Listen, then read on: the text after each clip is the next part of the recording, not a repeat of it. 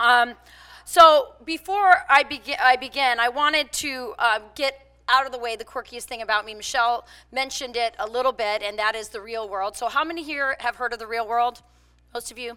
So I was on the third season. I mean, that's like ancient history. Um, and so my husband was on the fifth season. We met on a reunion type episode. Um, our first moment that we met is actually captured on tape, which is fun. Um, we're the first ever reality TV couple that you know got married. We have more kids than any other reality TV couple, and our daughter, and not the Kardashians' uh, child North, um, is the first reality TV child. So I just want to put that out there. Um, so, but as much as people are interested in the real world, what people most are curious about me is like I have eight kids, right? And they want to know what's it like to have eight kids, and more importantly, what's it like to have eight kids in this hyper political family? Um, you know, their dad is a Republican congressman, their mom is a conservative activist and a Fox News contributor. Um, and it is a little bit weird. Um, for one, I have a three year old who has a little black, beautiful baby doll that she has called Baby Trump. Um, so she hears the word Trump a lot in our house. Um, she, I also have a son named Jack. He's 16 now, but when he was around, I would say he was probably 12. There are, my husband was already a congressman, and um, we had a house. And in the bottom of the house was what we called the toy room. And in the toy room, the kids would keep all their stuff. And I went downstairs into the toy room because this story really explains what, what it's like having kids um, in a political household. I went down and it was an absolute disaster down there. And so I called all the kids, I gathered them all, and I said, hey guys, you guys got to pick up the, the toy room. And uh, they said, uh, okay. And so I left. I came back about 10, 15 minutes later, and uh, Eh, the place looked exactly the same. I was like, what happened here? And Jack said, you know, mom, me and Evita, Evita's our oldest, me and Evita, we picked up our part. All this stuff you see right here, that's all the other kids. And I said what any good mother would say, and Michelle would back me up. I said, I don't really care who made this mess. No one's leaving the toy room until it's done. And then Jack walked across the room to pick up a toy, and I heard him mumbling something. And I said, Jack, did, did you just mumble something? And he said, No, I didn't say anything. I said, Well, I really distinctly heard you mumbling something as you picked up that toy. Why don't you tell me what you said? And he said, I didn't say anything. And I said, Jack, and he goes, Fine. I called you a socialist. and that's what it's like raising kids in a very hyper political home. Um, so today we're here to talk about and celebrate conservative women. So let's just get right into it. Let's talk about conservative women. Who are they? And what do we know about them? Well, it turns out that there is actually some recent research on women that shed some light on this subject. Now, since 1972, the University of Chicago has been conducting what they call a general social survey. And one of the things that the survey measures is happiness. The study concluded that conservative women are the happiest. Um, about 40% of conservative women say they are very happy. Now, that makes them slightly happier than conservative men, significantly happier, according to the survey, than liberal women.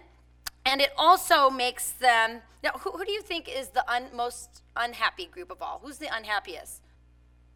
Unhappiest group of men of, of all is our liberal men, right? Um, only about one fifth of liberal men consider themselves very happy.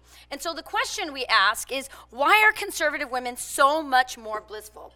Well, it turns out that there are three things that contribute most to human happiness, and they are family, community, especially faith community, and work.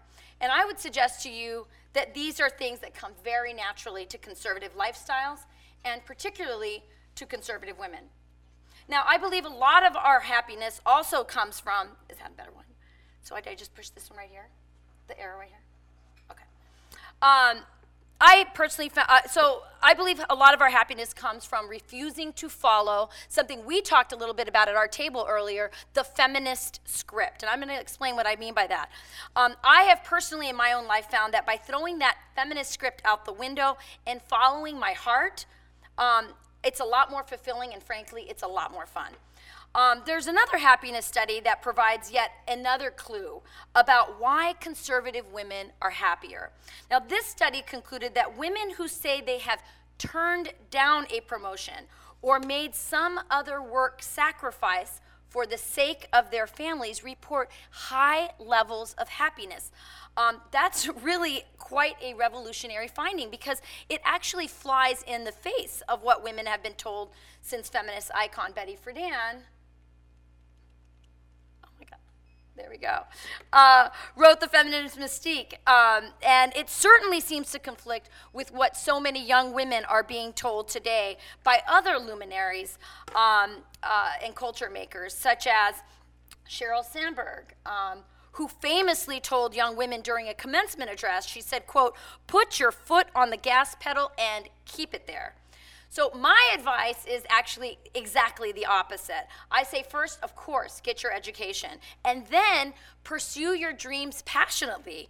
But do not be afraid to slow down or jump off of the professional train when your heart calls you to tend to the things that last. So, what are those things that last? Love, marriage, babies, happy kids. Um, so, what's so great?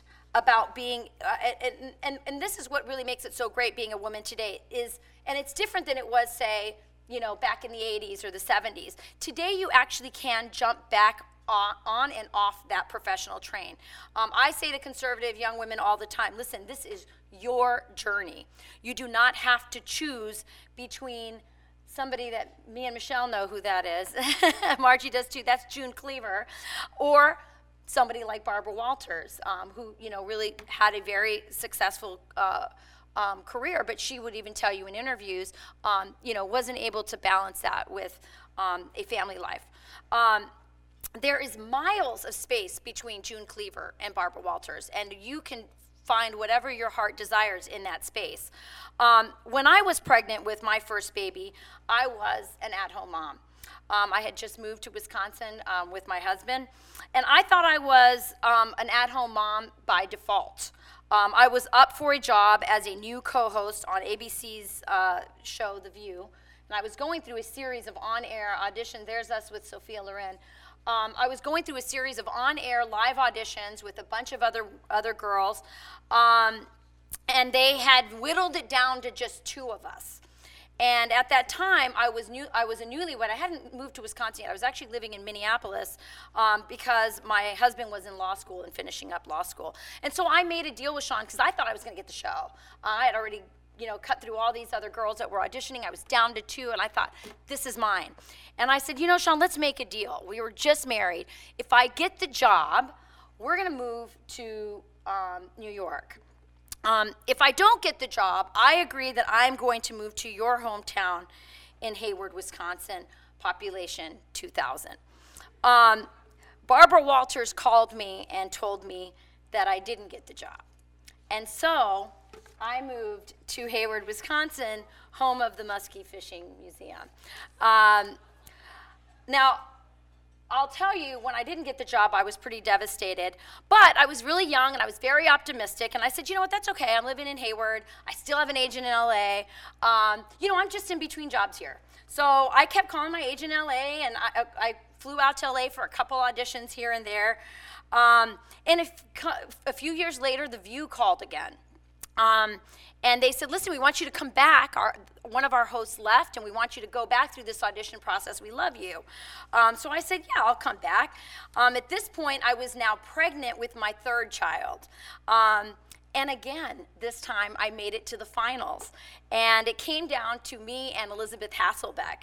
And um, Elisabeth ended up getting the job. So I went back to my life in Wisconsin. I, I tell you, I was depressed for a couple days.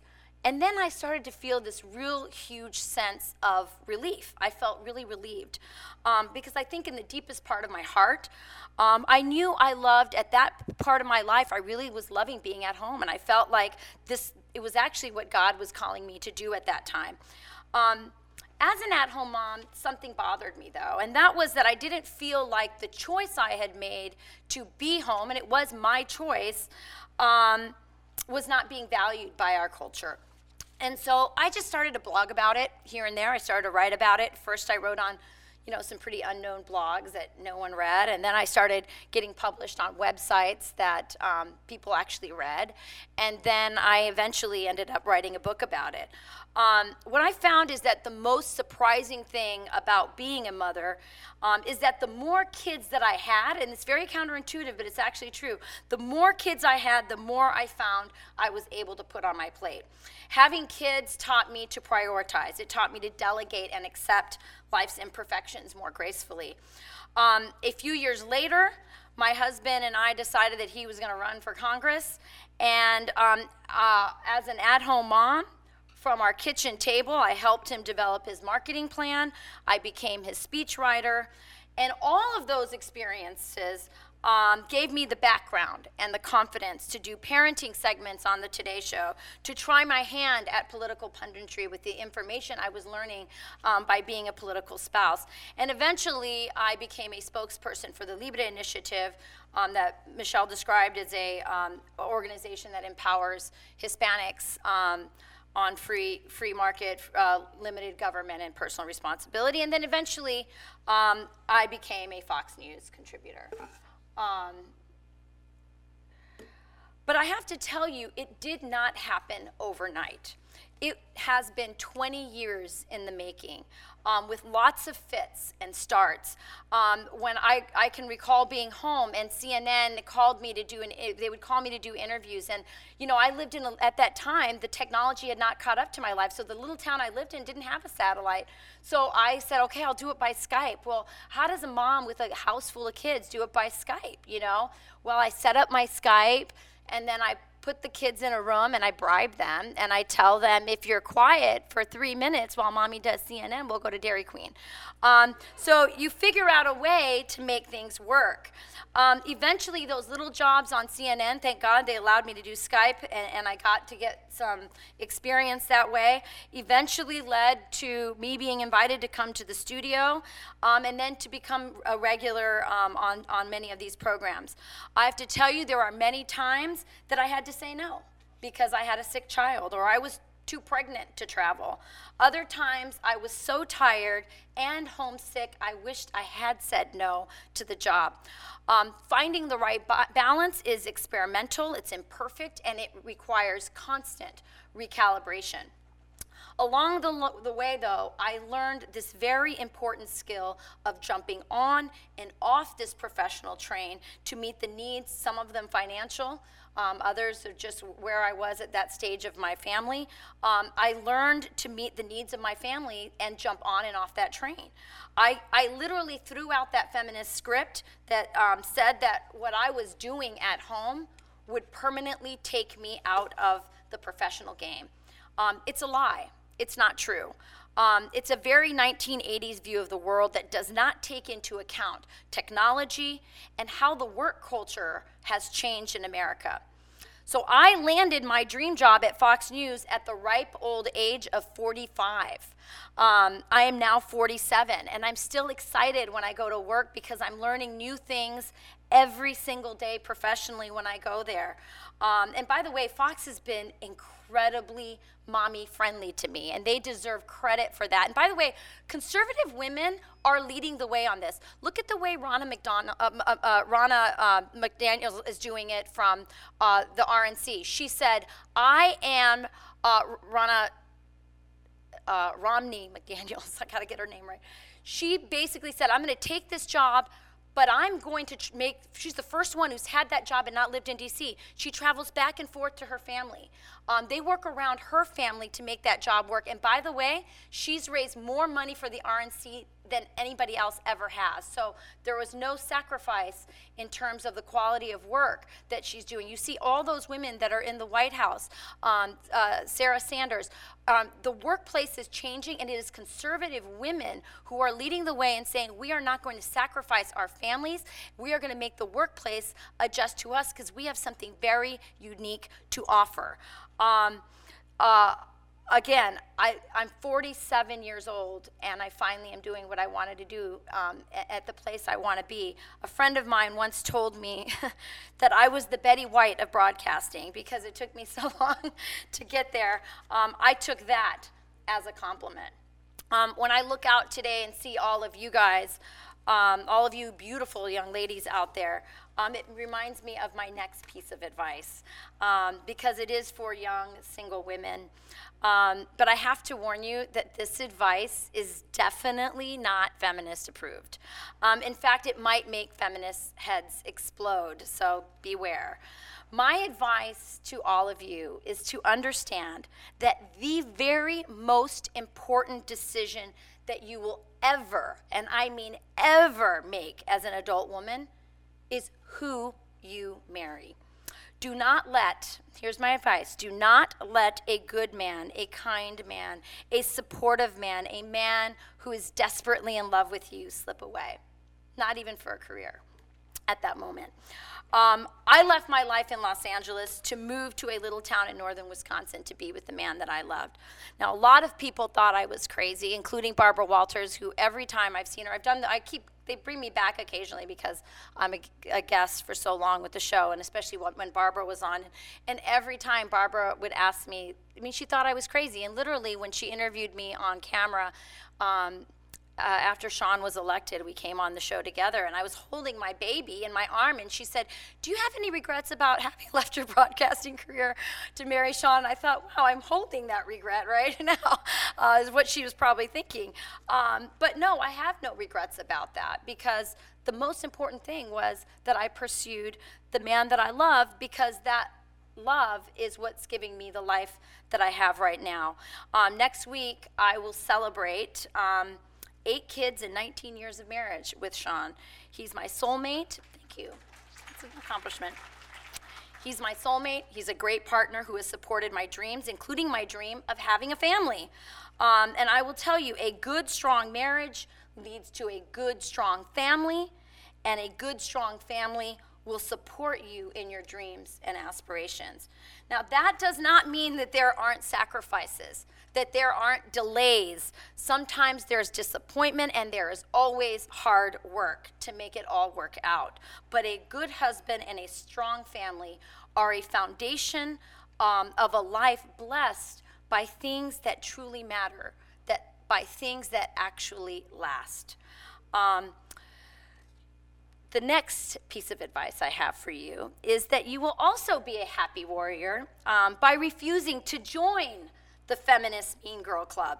Now, I actually wrote an article um, last year telling Ivanka Trump, here she is right here, let's see, I got a picture. Um, I was trying to give advice through this article to Ivanka. I hope she read it. Um, I think she'll also be happier if she gives up on the idea of ever being welcomed back into the feminist club that once actually celebrated her. Um, she has, as you know, been branded by the left as complicit in her father's pro America and pro life agenda, and I will tell you, they will never, ever forgive her for that. Um, and she ought to accept that. Um, it was interesting. I was watching an interview with Mika Brzezinski and um, Tina Brown. Um, if you don't know who Tina Brown is, she's like a self appointed feminist leader. She's the founder of the Women in the World Summit. And in this interview, she told Mika that even though Ivanka has, has been doing a lot to advance female entrepreneurship, um, that she's actually put a lot of her political weight um, behind national child care policy and other economic issues for women in the White House, that she could not be a credible feminist model because, quote, her father's administration wants to cut funding to Planned Parenthood. Um, and I actually, I thought this was an, an, incredible interview because it was one of those really honest and revealing statements, moments um, that you don't often get out of liberals. And I think it proves what conservative women have always known about the so called feminist movement that it is not really about women it's about abortion. It's a movement that masquerades as a women's movement, but it's really about abortion. That's why when you had the anti Trump march after the inauguration, the Women's March, um, there were actually pro life groups that were anti Trump that were banned from they were actually they joined the, the, the group or the leadership group and when they found out they were a pro-life group they kicked them out but they kept on their leadership team. Actually, like the number two person leading the march was uh, Linda Sarsour, who's a defender of Sharia law and is on record defending female genital mutilation, um, she could lead the march, but they had no room for an anti Trump um, pro lifer. Um, the feminist leaders set the rules. Anyone who threatens abortion will be punished as a traitor to their, to their gender, no matter how much good you actually do for women. Um, to advance their financial empowerment or independence, it doesn't matter. You will be shamed and exiled from the Mean Girl Club. But here is the good news we don't need their club. We are independent, free thinking, liberty minded women. What angry liberal feminists do not realize is that conservative women have been quietly shaping our own brand of feminism, one that gives women more freedom to chart their own course and to define happiness and success on their own terms. It is a feminism that respects the consequential role of men and the dignity of women and their children, including um, those that are growing in their mother's womb. The media and cultural elites ignore and scoff uh, all of us, but we are a very powerful constituency. Just think about it. We conservative women are the reason why their dream of Hillary Clinton as a president was absolutely crushed. And here we are a year and a half later, and they still haven't come to terms with it. Um, we elected uh, Donald Trump. Conservative women did. Conservative women also gave him a majority in the House and the Senate to pass the most consequential tax reform in a generation. And that majority is also remaking the courts to reflect our conservative and constitutional values. Liberals and Hollywood ignore conservative women at their own peril. Now, you all know that my husband and I were elected in 2010. That was that big wave that came into um, the House of Representatives. Um, but before 2010, uh, neither my husband or I had ever even stepped foot inside the Capitol. Um, and so, for me as a mom, one of the greatest joys of my husband's election has been watching my kids sort of walk the halls of Congress at such a very young and formative age. I mean, some of them, they don't, they don't know anything other than their dad being a congressman. They were born while he was um, in office. And so, for them, it seems quite normal. For my husband and I, it was quite amazing to get there for the first time. When we took our then four year old daughter, um, she's now nine, her name is Paloma. She was four at the time, the first time we went as a family um, to Washington, D.C., and she just became absolutely fascinated with the beautiful Capitol building and its dome. Um, if you've never seen it, there it is. Um, and she was, as I said, she was only four years old. She loved the building. Everywhere we would go in Washington, D.C., she would sort of turn to see where she was in relation to the dome.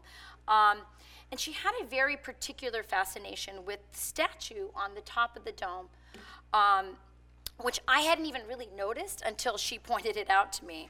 Um, and she wanted to know all about that lady on the top of the dome. She wanted to know who she was, why she was there, why was she dressed that way. I didn't know. I didn't even notice her until she had pointed her out. So that night I went home and I tried to learn all I could about Lady Freedom so that I could feed her little four year old curiosity. So if you don't know anything about Lady Freedom, she was erected during the Civil War by Republican President um, Lincoln. Um, she's beautiful. She's a fierce warrior. She wears a toga style dress and a Native American style cape over it. On her head is a helmet. You can see that helmet. It's adorned with stars in the front, and it has feathers to symbolize her tyranny, I mean, her victory over tyranny. In one hand, she carries a sheathed sword, in the other, she carries a shield and a wreath of laurel, which is another sign of victory. Um, she faces, if you look at her, she's facing east. The reason she faces east is because She's got her eye on England. She's very protective of America's liberty. Remember, that was our old enemy. Um, so she's vigilant and protective of our freedom. Um, while I was in DC, I bought Paloma. A, I couldn't find anything with Lady Freedom except this little keychain that I found in the you know, House of Representatives gift shop. So I bought that.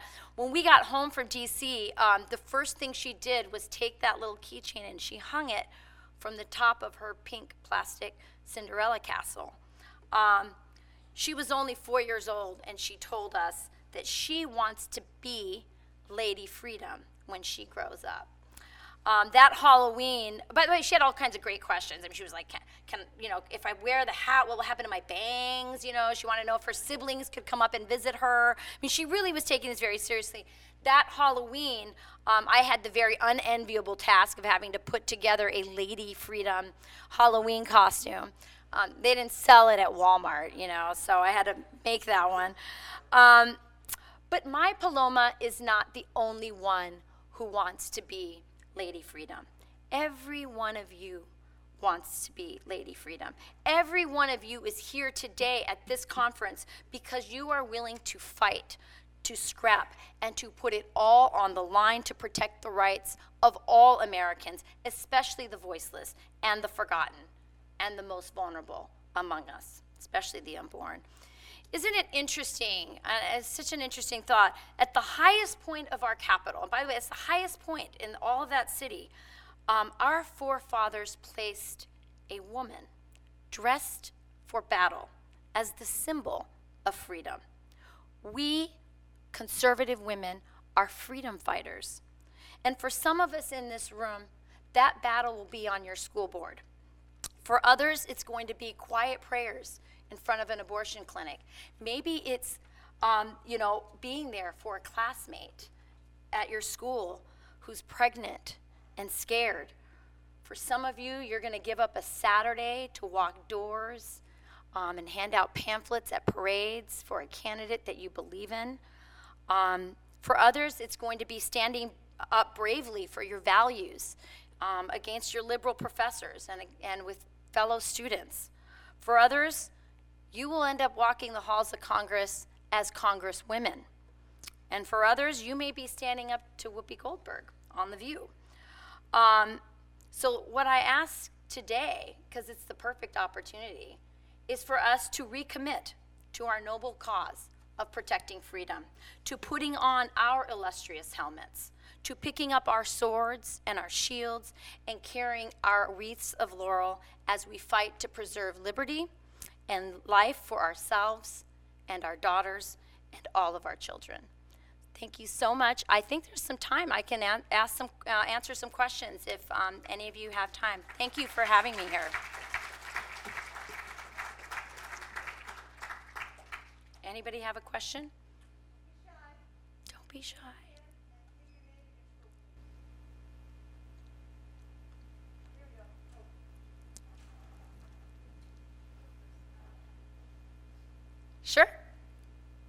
Just, you can stand up. Okay. Um, my name is Nafisa Kufia. I go to Northeastern University in Boston, Massachusetts. Um, I'm on the school senate as a senator for uh, Young Americans for Liberty. And um, next fall, I wish to represent the Northeastern College Republicans. But, Awesome. um, yeah, so I started like this little conservative caucus of like me and four other people out of 65 senators. um, Awesome. At our college. And I mean, so far right now, all I've accomplished is really like making it known that, you know, like I want freedom, like whole limited government, even in student government and whatnot. But I kind of want to know, like, what more can I do other than showing people that I'm not like a, you know, terrible conservative person that just wants to, I don't know. I don't know what they think of us. They just don't like. Well, I would say, say your name again to me. Nafisa. Lefisa? De- Nafisa. Leti- Le- oh, Leticia. No. No? Nafisa. Like, Nafisa. Yes.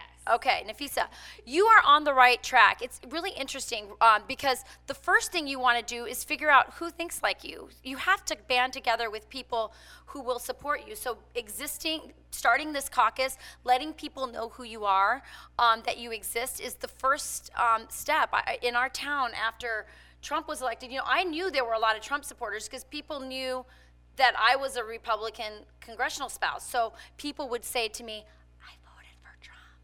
Like that. So I knew they I knew they were out there, but they didn't know that they existed, that the other people existed. And since the vote was quiet, right? It's a private vote. Um, So I had some women come up to me after the election saying, What do we do? And I said, I think the first thing you need to do is figure out that there's actually a lot more of you than you think you are and that actually that gives some power so i think you're taking the right first step um, and i think your group will decide what is the um, issue that you want to champion based on what's going on at your school. I think start local, right? Local politics always starts local. So there may be something that happens on campus that you guys can take a stand for, and just being who you are. I mean, I think one of the um, weapons that the left has used so much against the right has and and this is by the way the first time they've ever said it out loud but they were doing it before they remember when mitt romney had a, a, they did a documentary on Mitt Romney. Do you remember? Did anybody see the documentary on Mitt Romney? If the Mitt Romney that had been on that um, documentary had showed up on the stage, I think he might have won. But part of what the left was doing, regardless, was they had a, they were trying to not normalize him. So they were trying to make it really weird that they were Mormon and there were five boys and they all looked similar. And there was all this weird stuff like on Saturday Night Live that they were somehow like Stepford brothers. And they were, because their goal was to not normalize him. Um, Another example, that's why Donald Trump was a huge threat to them because Donald Trump was a creature of pop culture. He had already been normalized and well known in the public. Um, uh, he, he, was not an unknown person. They couldn't uh, do what they tried to do and make him weird in that way. Now they're, they're trying. Uh, if you look at what happened during the campaign, they, uh, Jimmy Fallon had uh, um, Hillary Clinton on the show on his show, and he asked her all the same questions that they ask all these politicians that come on the show. And it was normal, funny, whatever. Then he had Donald Trump on, and he was actually, because Jimmy Fallon's kind of a nice guy, he did the same thing. He gave him the same softball questions, and he had this funny moment where he said, Can I touch your hair? Can I tussle it? And Donald Trump said, Yeah. And so he shook his hair up, and his hair is all crazy. And it was this really kind of, endearing moment for Donald Trump because people kind of thought he would never let someone touch his hair because he's so vain, right? But he did. And it was a funny, cool moment. It was a very sort of um, subversively endearing moment for him. What did the left do? They attacked Jimmy Fallon. They went after him, and it wasn't just random celebrities. They the worst um, attacks came from his alumni on Saturday Night Live. Remember, he's an alumni of Saturday Night Live. Why did they do that? They said it out loud. They said, How dare you bring Donald Trump on and normalize him? How dare you do that? And now, a year later, Jimmy Fallon did an interview on Vanity Fair where he apologized for having been, what, sh- touching his hair and asking the same softball questions. He apologized. He said, I'm sorry I normalized Donald Trump. I shouldn't have done that. He apologized. Um, so, what I'm saying is just being you normalizes conservatives that you exist, that you have a caucus that's four, and maybe five, six, maybe in another year there'll be 12 of you. Um, you're normalizing it. Um, a lot of you here are going into the media, um, especially, I mean, I do Fox, but I did a lot of non Fox stuff long before I, I, was on Fox. And I love doing those shows The View, um, going on CNN. Um, I especially love doing women's shows like Dr. Phil. You know, when I do shows like The View, I don't want to always talk about politics. I want to talk about my family and I want to talk about my husband being a lumberjack sportsman. And I want to do all these things to show that we're normal people because the strategy of the far left is to make us not be normal. And they've said it out loud don't normalize. So thank you for normalizing conservatives at your college because that's what you're doing. Thank you. Does anybody else have a question? I promise not to go so long. Yeah. Hi, uh, my name is Haley. I go to Georgetown. I'm a freshman, and I saw you also. I'm considering majoring in economics, and I saw you did too. And I highly respect the degrees that you have. And I Thank see you. in academia there's such a, a pressure to be driven towards a career and, and to be go go go, like you said earlier, with your foot Mm-hmm. on the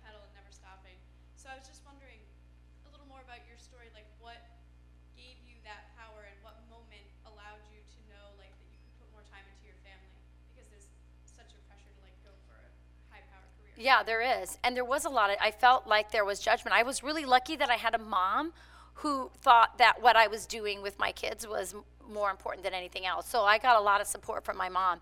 When I got that call that I didn't get the job, um, and I called my mom immediately, she was like, honey, you got more important things to do. And she was right. I was feeling it inside. I knew at that moment that um, I was pregnant with my third baby. And I, you know, I think God didn't want me to do that job at that moment. Um, I think we all have to make our own choices. There are women who um, work and they find childcare arrangements in lots of different ways. Sometimes their husbands are home, sometimes they have a grandparent who's home with their kids, or they find different ways to make it work out. Um, I think it's really about following your heart, and that's what I hope the message that you guys that you ladies get is that there is no one way. Just because Sheryl Sandberg says put your foot on the gas pedal, um, you know, it might be easy for Cheryl, Sheryl Sandberg because you know she's super rich and she has like two kids and you know it, she's maybe able to arrange that that way. But there's other people who have to make different arrangements. And the point of feminism to me is about choice. So if your heart is tugging you to be with your family that's a wonderful choice. And the beautiful thing about being a mom now versus a mom in 1971 is that you can do it. You have as much information on your computer, and your laptop at home as any journalist. Um, you can write a book, uh, you know, with Margie. I mean, we're doing things by phone. How many phone calls have we had where there's babies in the background?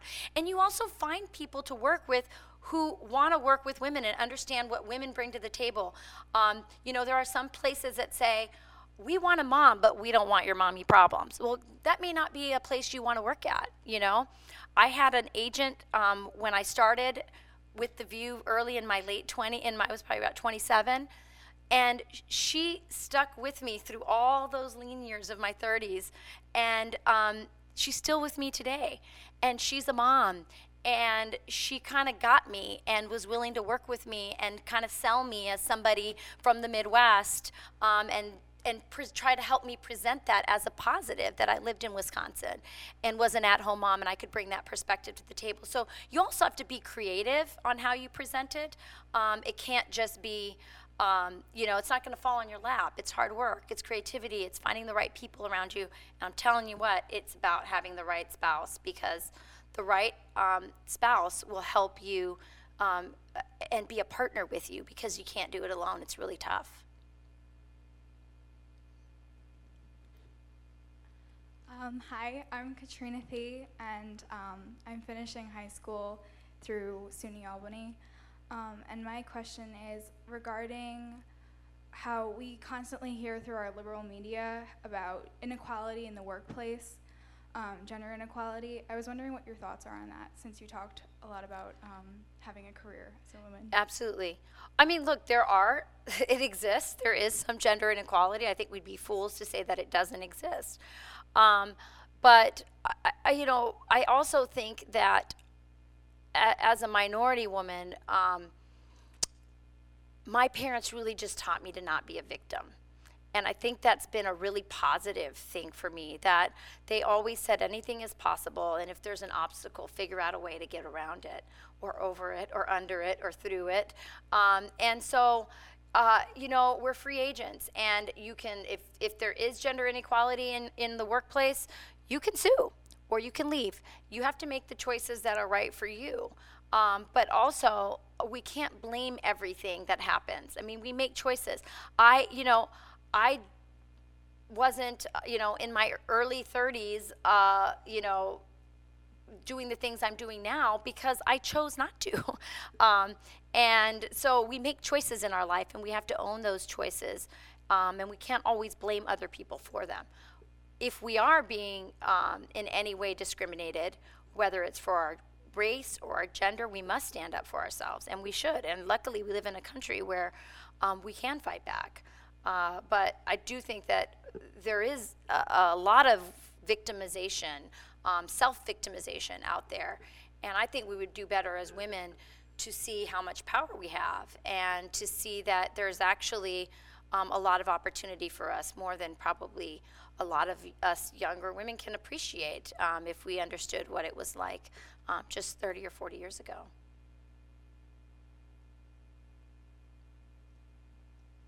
Hi, my name is Taylor Helmkamp. I'm Hi, from Taylor. the University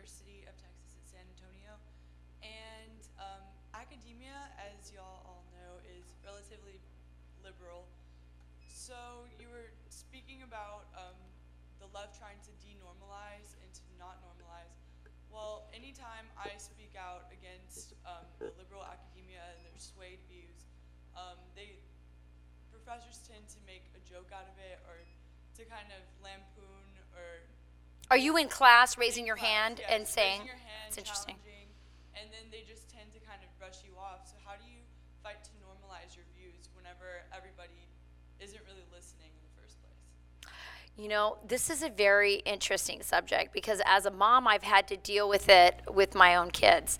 So I thought, I when I was younger, and my kids were in elementary school. I thought all the bias was at the university level, but it's really starts pretty young, um, and junior high and high school, and even at Catholic schools where my kids are go to. Most of the teachers are liberal, and I started to see my daughter would give me a paper and say, "Mom, I need your help in editing it. Don't get mad. I just wrote all the stuff the teacher wants me to say." and it was really tough for me because I wanted her to send the message that she should write what she believes. At the same time, she was very well aware that she would be penalized, and she had experienced that as well. So I think it's complicated. Um, you should defend yourself in class. You should give your opinion, and I would never want to tell you not to do that. But I also have empathy for students who say, you know what, I'm going to choose my battles. Um, if I know I have a professor that's going to absolutely, you know, um, penalize me for that, and I need this grade to pass whatever, um, maybe that's not the time to do it. And I know it's a terrible choice to have to make. Um, obviously, I hope that you feel comfortable, you know, going to other people at the university. I don't know who uh, at the administration level deals with that kind of bias, but you shouldn't feel that way by presenting another point of view. And I think it's really sad. Um, it's a sad state of affairs that that's how people feel, but it is what it is. I say keep fighting, but also be smart about it because you want to also make sure that you're getting ahead.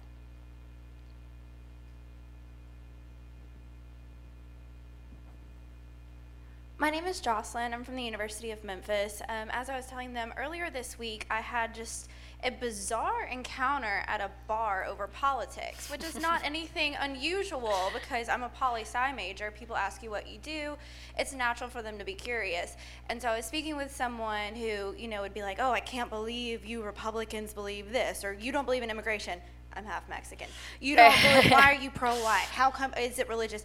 I'm the concession of a rape. You know, I have like things just like spitting back at them and they're still just attacking me. And I'm like, you know, and then I just heard Bay Buchanan. She said, never stand down. Never. She said, you fight until you absolutely have nothing else to say. Well, so after that conversation, I got called a little bitch for being a 23, 23 year old Republican woman.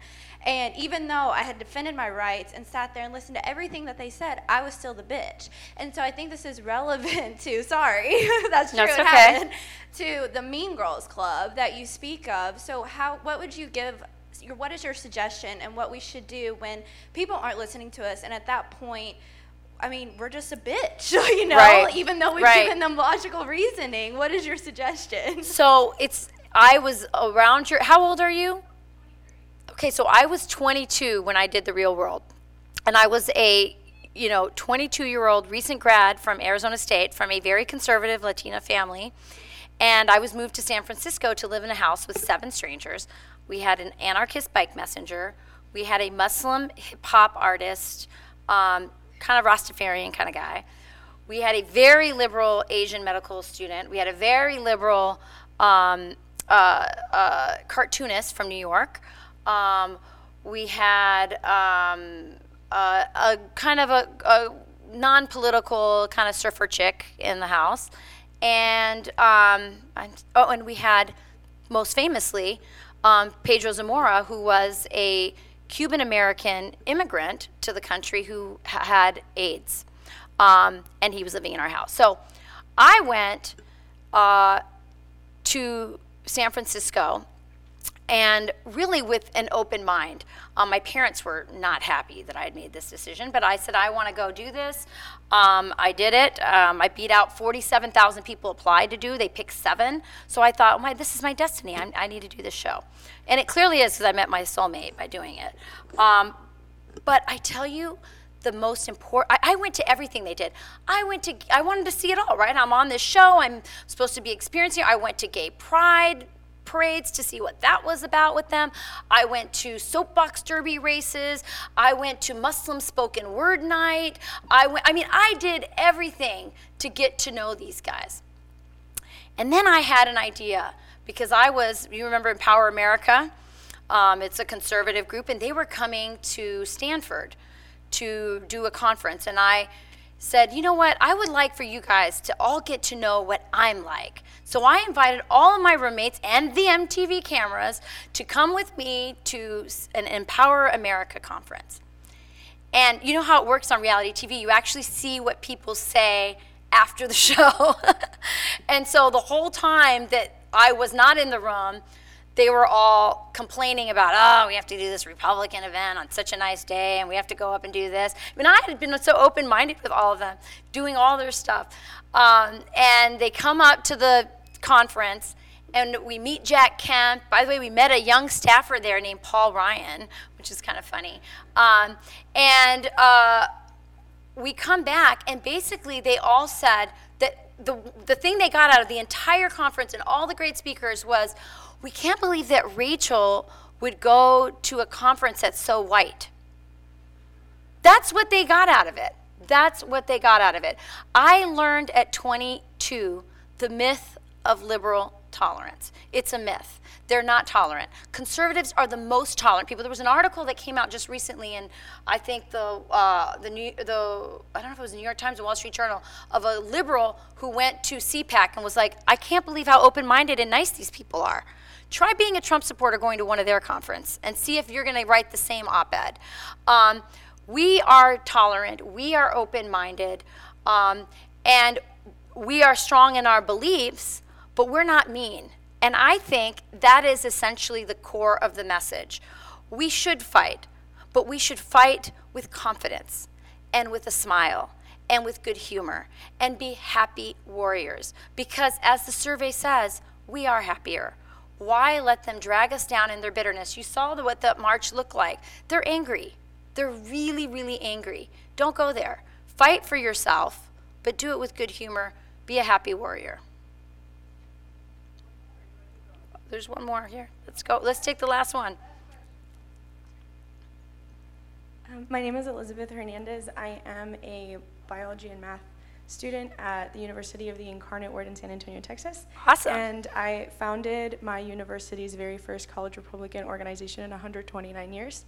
And uh, my question for you is more how you dealt with it being Hispanic. Yeah. Um, because even though I'm like a science person, no one really thought that I guess I would be the one to start the very first CR organization at my school. And it's really caused a divide like between me and like my Hispanic friends and like they call me a traitor and yeah you know it's you know yeah a lot of you guys are like nodding your head yeah because it's true and uh-huh. you know uh-huh. so like in church like people don't talk to my mom anymore or like at temple people don't really talk to me anymore and like in school like they have a little hispanic group and you know uh, i've tried contacting them like hey let's get together let's do a fundraiser and like I, I guess they accidentally sent me an email and they were like hey make sure not to like talk to her, stay out of her way. Terrible. And so, like, I guess as a Hispanic, what can you recommend for me to do? Because it's like really sad, you know, because Hispanics are like really together. You know, we're really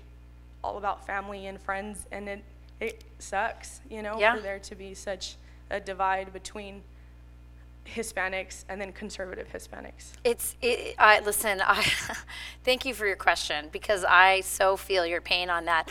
Um, I remember being a young college Republican. My sister was the president of our college Republican club um, when I was in, um, in college. I, I was just the treasurer secretary or something.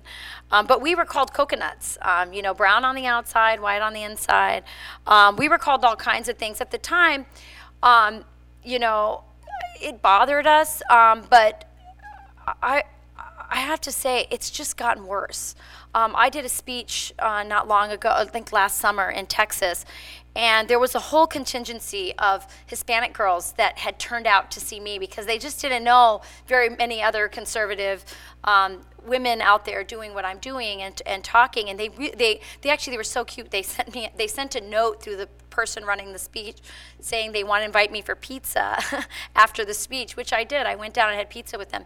And each one of them had a story like yours to tell. One of them was a high school girl. By the way, she was an amazing mariachi singer. She had won like I mean she could be on like America's Got Talent. She was amazing. And she was the president of her UN club at her high school. And when it came out through social media that the other children in her school, other kids in her school, found out that she was supporting Trump, um, and that sh- that's how it came out that she was a Republican. She came, she comes from a conservative Hispanic family. Um, everyone on the UN sort of international club quit. So she was the president of no one. Um, and it was hurtful. I could see it in her face. She was. It was painful. There were other people who were shunned from their families um, because their families were Democrats and on welfare. And this particular girl said, "I just knew that that wasn't the way I wanted to be." And they think I'm high on my horse because I'm, you know, trying to break that cycle. Um, each one of them had a story like that. I don't have an answer for why it, you know it's gotten so polarized and so mean. Probably social media has something to do with it.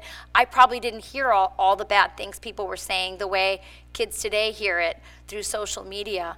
Um, but it, it's just uh, i don't have an answer except to say stand for what you believe in stick with what you're doing don't worry about the you know the haters and the naysayers.